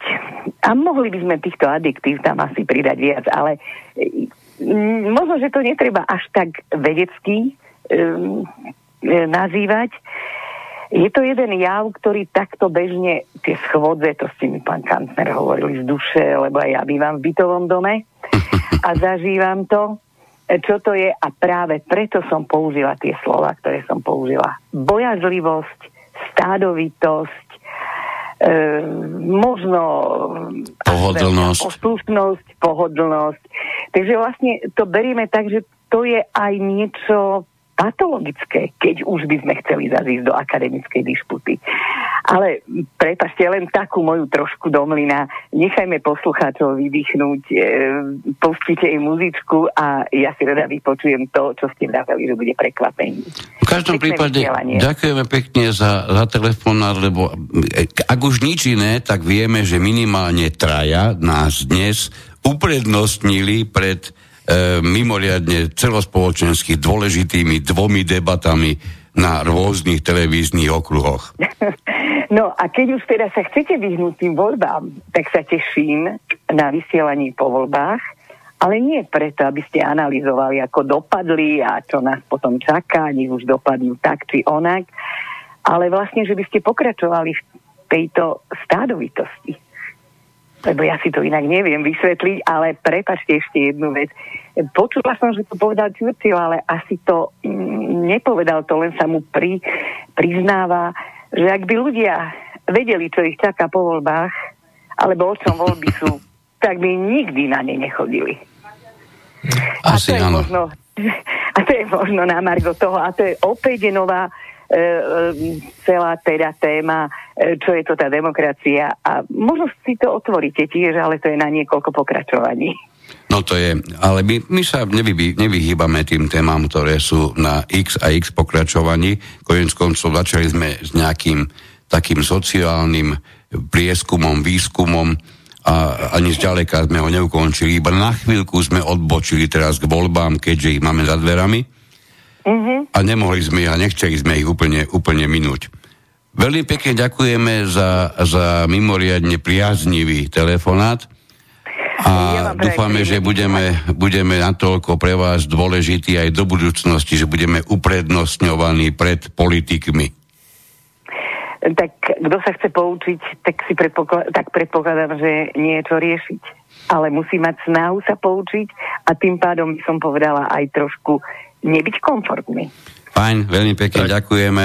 Príjemný večer ďakujeme. ešte. Príjemný večer.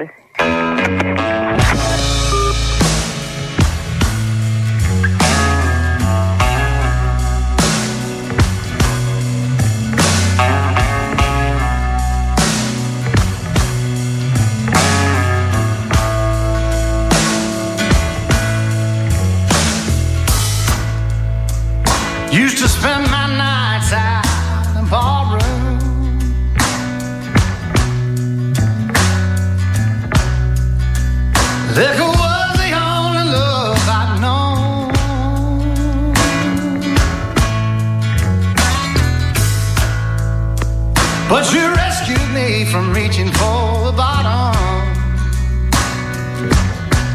And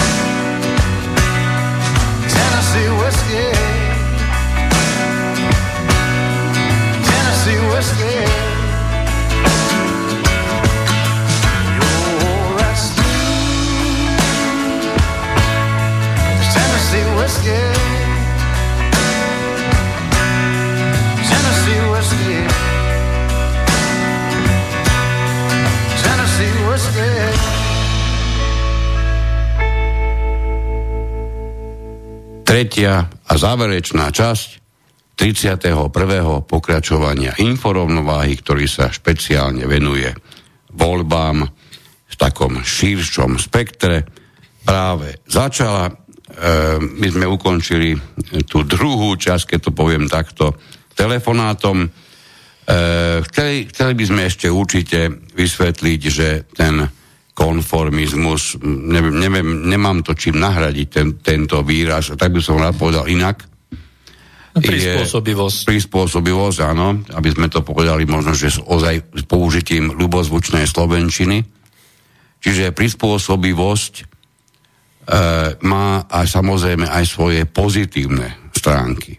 Nie iba negatívne a k tým pozitívnym by rozhodne bolo potrebné zaradiť že tam, kde sa takáto prispôsobivosť prejavuje, využíva, používa, sa výrazne ľahšie vytvára súdržnejšia skupina.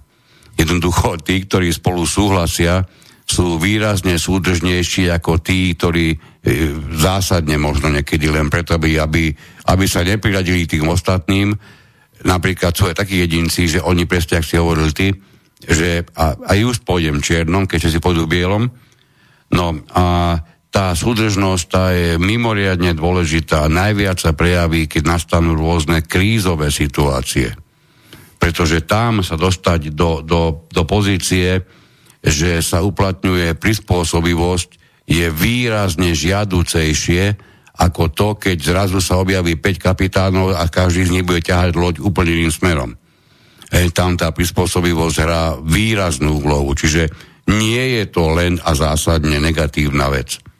Rovnako aj keď sa čokoľvek organizuje, nejaká spoločenská aktivita, je, je naozaj vítané, keď je vysoká miera prispôsobivosti tej danej situácii, tým daným pravidlám. Pretože prispôsobivosť okrem iného hovorí aj o, aj o pravidlách.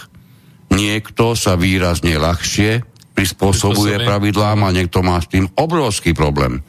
Vidíte to aj pri bežnej komunikácii. Máte ľudí, ktorí naozaj vážne, zodpovedne a s pokorou pristupujú k rozhovoru, nechajú vás dohovoriť, nemajú s tým problém a sú aj takí, ktorí vedia po treťom písmene, čo ste chceli povedať a už vám odpovedajú alebo reagujú, hej, pretože ich miera prispôsobivosti je mimoriadne nízka. Čiže Naozaj nemôžeme to chápať iba výhradne negatívne. No a veľmi to je dôležité napríklad aj pre niekoho, kto sa ocítne ako nový hráč v nejakom, v nejakom manšafte, v nejakom, nejakom zoskupení. Tak pre neho miera prispôsobenia určite bude hrať významnú úlohu a výrazne skôr zapadne, keď má tú mieru výrazne väčšiu, ako keď ju má naopak malú. No ale pre istotu ešte aj tie negatívne stránky si spomenieme. E, naj, asi to najpodstatnejšou je, že pri malej, pardon, pri vysokej, opakne, pri vysokej miere prispôsobovania sa sa akoby stráca jednotlivec. Sa akoby znižuje jeho schopnosť robiť nejaké nezávislé rozhodnutia. Rozpíja sa, preberá. Vôbec vytvoriť vlastný názor hm. je, je pri vysokej miere prispôsobivosti veľmi ťažké. S týmto sa ráta. S týmto sa ráta v médiách. Veď uvedomme si, že oni nás ne, nevedú k tomu, aby sme si vytvorili nejaký názor.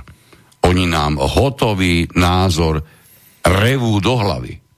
No, prečutý, jasné. Ten názor nie je prečutý, ten, dávno, ten názor je už dávno zožutý a presne ako, neviem, nápadom, možno, možno pingvíni, je teda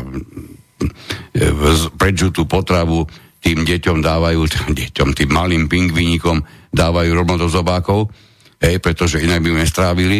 My sme v rovnakej pozícii pri médiách. Nám žiadne nejaké veľké možnosti na dokreslenie, dobre si to uvedomme, nám nedávajú. My dostaneme komplet. Aby sme si, nedaj Boh, nemysleli niečo iné, ako je myslené. Tam nie je žiadny veľký no, priestor. Ale tomuto sa budeme tiež venovať, lebo toto súvisie s tým, že myslenie e, spôsobuje najväčší energetický odber a úbytok pre človeka. Takže ľudia hľadajú samozrejme Áno, ten ešte pôjdem, zákon určite. zachovania energie nepustí. Jednoducho radšej nemyslím, keď to dostanem hotové, je to vybavené. No, e, myslím si, že mnoho poslucháčov zbadalo, že sme prekročili 22. hodinu, čiže už vysielame tak trošku nad čas. Chcem len poprosiť Bystricu, aby nás nevypínala a pokúsime sa tak zhruba do nejakých 10-15 minút ešte to trošku potiahnuť. Ak by bol s tým problém, tak nám nejako dajte vedieť. Tak, e, toľko teda aj do, do hlavného štúdia do Banskej Bystrice, aby sa vedeli prispôsobiť tomu, že sme to trošku, trošku ešte natiahli. No, aby sme hovorili o inej negatívnej stránke toho m, m, veľkého prispôsobovania sa, veľmi veľký, veľmi, veľmi nešťastnú úlohu to hraje napríklad tedy, keď sa ocitáme v pre nás neznámych podmienkach. Čím máme nižšiu mieru prispôsobenia, o to horšie tie nové neznáme podmienky znášame. Hej? E, keď, je, keď, je, mm, keď sa bavíme o, o, o vytváraní rôznych dokonca siekt, tota, dokonca až totalitných štátov, keď hovoríme dokonca o, o masakroch, o genocídach, tak tomuto všetkému práve tá vysoká miera konformizmu bez akékoľvek diskusie prispieva. To sú výsledky konformizmu. Samozrejme, že je tam veľa, veľa e, možných výsledkov, lebo napríklad keď sa porovnáva, psychológovia to majú zmapované, že miera konformity určitej národnosti napríklad sa mení v priebehu, vyvíja sa niekedy E, niekedy sú prispôsobivejší občania nejakej krajiny a niekedy sa to zase, zase otočí, že sú menej prispôsobiví. Čiže je to taký fluktujúci, fluktujúca veličina meniaca sa. Napríklad rozhodne je nám známe, že keď porovnáme Francúzov s Japoncami, tak miera konformity Japoncov je ďaleko, ďaleko vyššia, čiže prispôsobivejší sú, aj v rámci toho, že vieme, že dodržiavajú pravidlá ďaleko viac ako podstate slobodomyselní Francúzi, individualistickí, čiže tu vidíme veľké takéto rozdiely aj konkrétne v rámci národov. Samozrejme, asi s najväčšou mierou konformity, čiže prispôsobivosti momentálne funguje a dosahuje obrovské výsledky Čína. Hej? Jasné. E, to, čo ešte so sebou prináša vysoká miera e, konformizmu je aj to, že vyvoláva alebo priamo sa podpisuje pod vytvorenie rôznych predsudkov. A neraz dokonca aj predsudkov, ktoré sú namierené proti menšinám. A jedno, čo budem v tejto chvíli považovať za menšinu, pretože, pardon, menšinou začíname byť my ako bieli, stredoeurópania, a e, mimoriadne ohrozenou menšinou začínajú byť ľudia štandardne rozmýšľajúci Hej, nemyslím tým rozmýšľajúci štandardným smerom, ale aspoň rozmýšľajúci. Mám žiaľ Bohu ten pocit, že sa očita, ocitáme, e, keď sa bavíme o, o rozmýšľajúcich jedincoch, tak sa ocitáme na tom menšom, menšom počtovo, menšom e, tvare, ako, ako je to v prípade tých, ktorí nepotrebujú rozmýšľať a mnohokrát len, len Boha pusto preberú nejaký názor. S tým sa opäť ráta. A opäť sa to vo veľkom využíva. No a e, samozrejme hovoriť v súvislosti nejakého vedeckého rozvoja v prípade vysokej miery konformizmu a, a, a takmer už sa hovoriť ani nedá. No, je tam mimoriadne narušené, alebo dokonca až veľmi vážne narušené kreatívne myslenie. Je tam veľmi vážne do úplnej nuly mnohokrát ťahané aj e, myslenie, pokiaľ by išlo o jeho originalitu. Čiže toto všetko nám prináša niečo, čo sme, čo sme rozobrali dnes a mali sme ten pocit, že to v súvislosti s voľbami je dôležité a to je konformizmus. No lebo Slúbi, sa to samozrejme... sme po, e, pani posluchačke, že dáme e, z denníka N, to, ktorý, kde som bez okolností našli tiež zmienku o konformizme? No je tam, je tam taký článok, ale ešte predtým, než, než to teda vyslovím, tak e, to, čo ešte ohľadom, ohľadom tejto témy je zaujímavé, že Dobrá je otázka, že či sa podobne správajú aj iné skupiny živočíchov na Zemi a je zaujímavé, že psychológovia a výskumníci robili pokusy aj na zvieratách a došli k, to, k tým záverom, že aj zvieratá podliehajú svojím spôsobom nejakej prispôsobivosti alebo konformizmu. E, poviem jednoduchý príklad, napríklad e, krysy. Skúmali tak, že im dávali žrať nejaké vyvoňané žra, žradielko, najprv ako individuálne a potom boli v skupine s inými potkanmi, ktorí žrali bežné nejaké e, žrad, žrádlo, nič špeciálne. A keďže bola prevaha tých, ktorí žrali to obyčajné neboli navyknutí na to voňavé, tak po nejakom čase sa tí, čo jedli to voňavé a boli individuálne tam v menšine, tak sa prispôsobili tej väčšine, začali žrať to obyčajné jedlo napríklad. Dokonca aj u rybičiek, u šimpanzov sa to prejavuje. Takže je to zaujímavé. No a rozhodne keďže to funguje v celom e, v celej prírode a na, človeku tiež, tak logicky sa psychológovia a marketéri a aj politickí marketéri začali zamýšľať nad tým, ako sa to dá samozrejme využiť na to, ako narábať s tými masami. Hej? No a na úplné pochopenie e, sme sa bavili, napadla nás jedna taká pekná, jedno také pekné prirovnanie, určite ste videli také video na internete išlo, predstavte si, a čakacú miestnosť e, u lekára. áno, to bola čakárne u lekára. Čaká, no. ako v e, lekárskej ambulancii miestnosť a prišiel tam vlastne neznámy človek. Vnútri v tej čakárni bolo niekoľko, ja neviem, 5 figurantov dohodnutých, áno. Teraz ten neznámy človek si sadol a čakal pekne akoby na svoje poradie a v tom neviem, či sa zažala, nie, zažalo nie, svetlo. Zvukový zaz... signál zaznel. Zvukový signál zaznel a tých 5 figurantov sa postavilo. No a ten, ten e, pokusný králik, jeden, ktorý tam prišiel ako nový, nič, nič netušiaci, v podstate kamera e, sledovala jeho reakcie. No na tom no. je najkrajšie to, že on sa začal cítiť nekomfortne práve preto, že ako jediný sedel tak. a tých nových tam pribúdalo post, postupne a, a vlastne tým, že tí ostatní odchádzali lekárovia a potom odchádzali úplne do scény, tak postupne tí nič nevediaci boli úplne v prevahe a potom už boli iba títo. Áno, figuranti a, už odišli. Figuranti odišli, postupne opustili scénu a vždy sa to prejavilo pri každom jednom novom, že mu bolo nepríjemné zostať sedieť.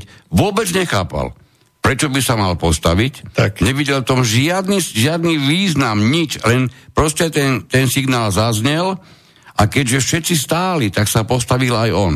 Je to nádherný príklad, ako, ako funguje sociálny konformizmus alebo prispôsobenie.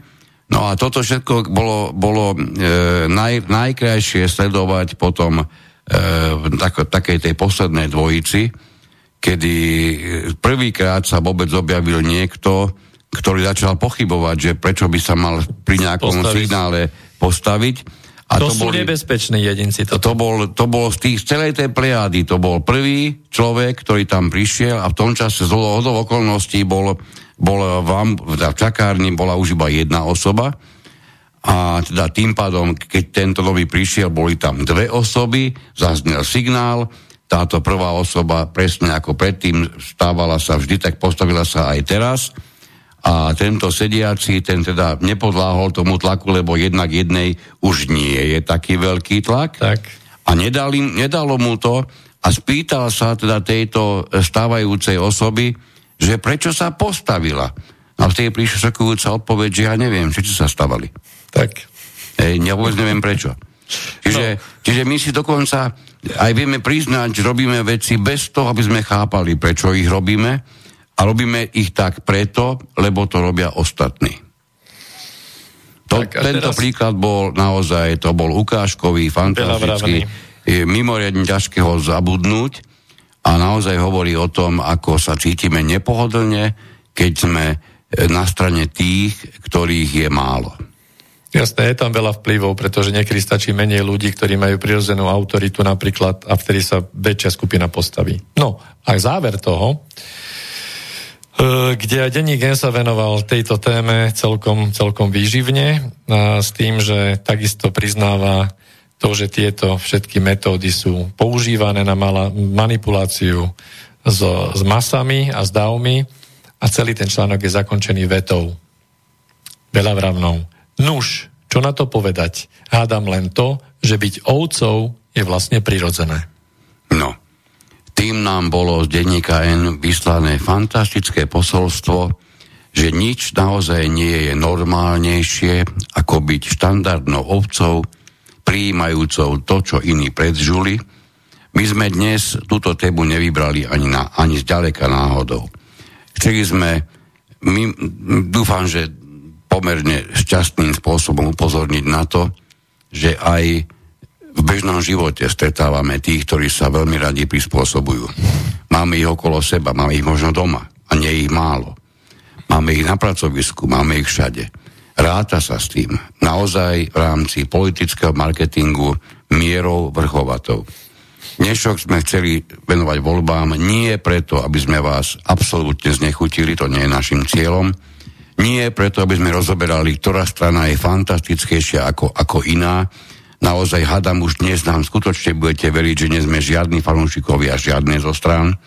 Niekoľko jedincov si dovolím povedať, že by sme ako šikovných určite označili, ale baviť sa o celkovej strane ako o niekom, koho by sme mali chápať ako záchrancu celej situácie na Slovensku, ako pardon, ale touto naivitou netrpíme Naopak, viem si predstaviť niekoľko strán, ktorá nás, náš už aj tak pomerne nešťastný e, stav na Slovensku dokáže ešte do nižšieho suterénu zaviesť. A ak by sme náhodou už teraz boli v suteréne, tak sú títo niektorí vyspelí, pripravení vysúkať si rukávy a kopať pod nami, aby sme sa dostali ešte aj pod ten suterén myslím, kopať do hliny, alebo čo tam bude, hej. Dôležité je im a takýmto nedať šancu. Dovolím si povedať, že títo sa takmer výhradne zgrupujú najmä z tých, ktorým hlavný prúd vytvoril silnú marketingovú pozíciu. Hlavný prúd médií, myslím, tejto chvíli, pretože vidíme, nemôžeme to nevidieť, že niektoré strany, prípadne aspoň niektorí jednotlivci niektorých strán sú vyslovene vykreslovaní výhradne v negatívnych farbách. Tí nonkonformní? Možno, že nonkonformní, áno. A pritom bez akéhokoľvek zaváhania a napriek tej realite, dnes sme sa o realite chvíľku bavili, oni vytvárajú svoju realitu, ktorú vnúcujú všetkým ostatným, a to ja, ja, ja som dneska naozaj nechcel hovoriť o nikom konkrétnom, ale nedá mi to. Keď raz niekto je, je skutočne pristihnutý v negliže, pristihnutý pri rozhovoroch o pozemkoch, bez rozdielu, či išlo o bývalého prezidenta alebo o kohokoľvek iného, chápať to, že tento človek je hodný postavenia, opätovného postavenia do politiky, na to potrebujete nielen veľmi konformné pozadie vo svojej hlave, na to potrebujete mimoriadne silný žalúdok a strašne ohybnú chrbticu. Ja len chcem pevne veriť, že takých nás bude najmenej. Čo chceme týmto dnešným vysielaním povedať? Chodte voliť. My určite nechceme hovoriť nechodte. Chceme tak trošku ale apelovať na to, aby ste nepristupovali k tomu spôsobom, ktorý je u nás prakticky nerealizovateľný. Nechoďte voliť preto, lebo niekoho z tých adeptov považujete za fantasticko, úžasno, mega bombastického. Taký neexistuje. Napriek tomu, čo o sebe vyhlasuje, napriek tomu, čo slubuje, taký neexistuje. Možno, že preto, že práve takéhoto favorita nemáte, tak ste aj v tejto chvíli rozhodnutí neísť voliť. Samozrejme, na to máte žiaľ Bohu právo. Chcem ale pripomenúť, čo sa nám stalo pri posledných dôležitých voľbách. Vďaka nízkej účasti sme sa dostali do pozície, že máme v prezidentskom paláci niekoho, ktorý tam vysokou pravdepodobnosťou nikdy nemal skončiť. A to len preto, lebo zvyťazila marketingová stránka celej veci a my, ktorí sme mohli ísť voliť, alebo vy, ktorí ste mohli ísť voliť, ste si povedali, že nemáte koho ísť voliť. Ja nebudem hovoriť, že dnes v parlamentných voľbách so 100% istotou máme koho voliť. Preto nevyberajte favorita. Vyvol, ale v každom prípade by ste mohli nájsť toľko zodpovednosti, že si vyberiete toho, koho určite v tom parlamente vidieť nechcete.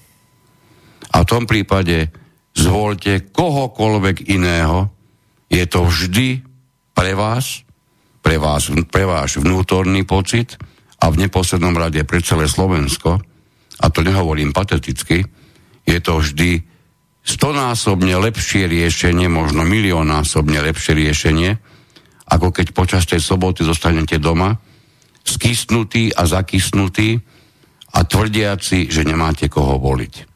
Keď nemáte koho voliť, chodte aspoň proti niekomu voliť.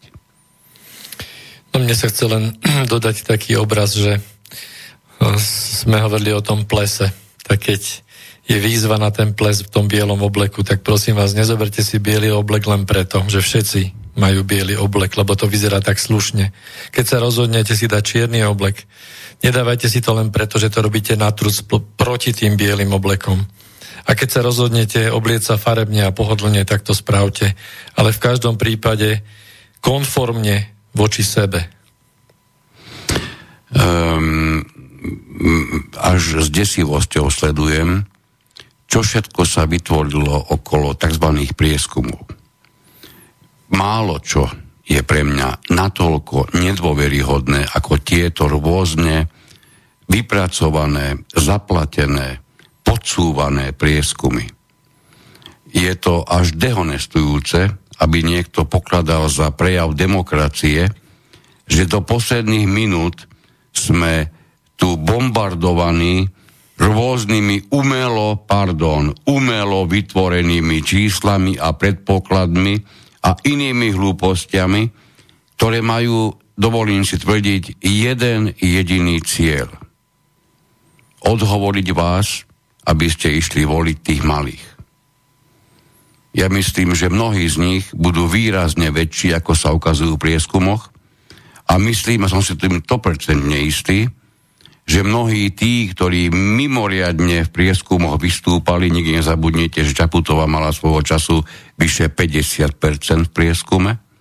Neviem, kde robili ten prieskum. E, nechcem sa tomu ani vracať už.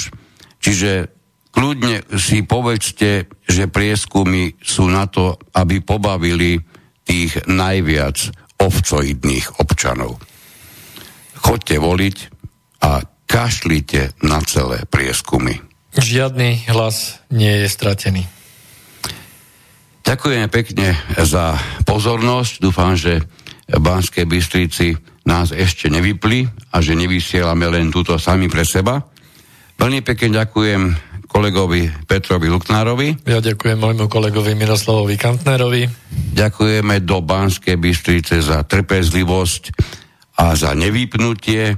Tešíme sa s vami o dva týždne, na, pretože sa budeme teraz alternovať vo vysielaní s novou e, staronovou hviezdou na Slobodnom vysielači s Lubom Hudom Takže my sa budeme počuť o dva týždne. Budem, budeme síce menej častejšie v kontakte, ale o to viac sa budeme vedieť na každú jednu reláciu a zodpovednejšie pripraviť. Ďakujem pekne za pozornosť. Budeme sa počuť o dva týždne. Dovtedy sa máte krásne a niečo preto určite aj urobte. Dovidenia. Táto relácia vznikla za podpory dobrovoľných príspevkov našich poslucháčov. I ty sa k ním môžeš pridať. Viac informácií nájdeš na www.slobodnyvysielac.sk Ďakujeme.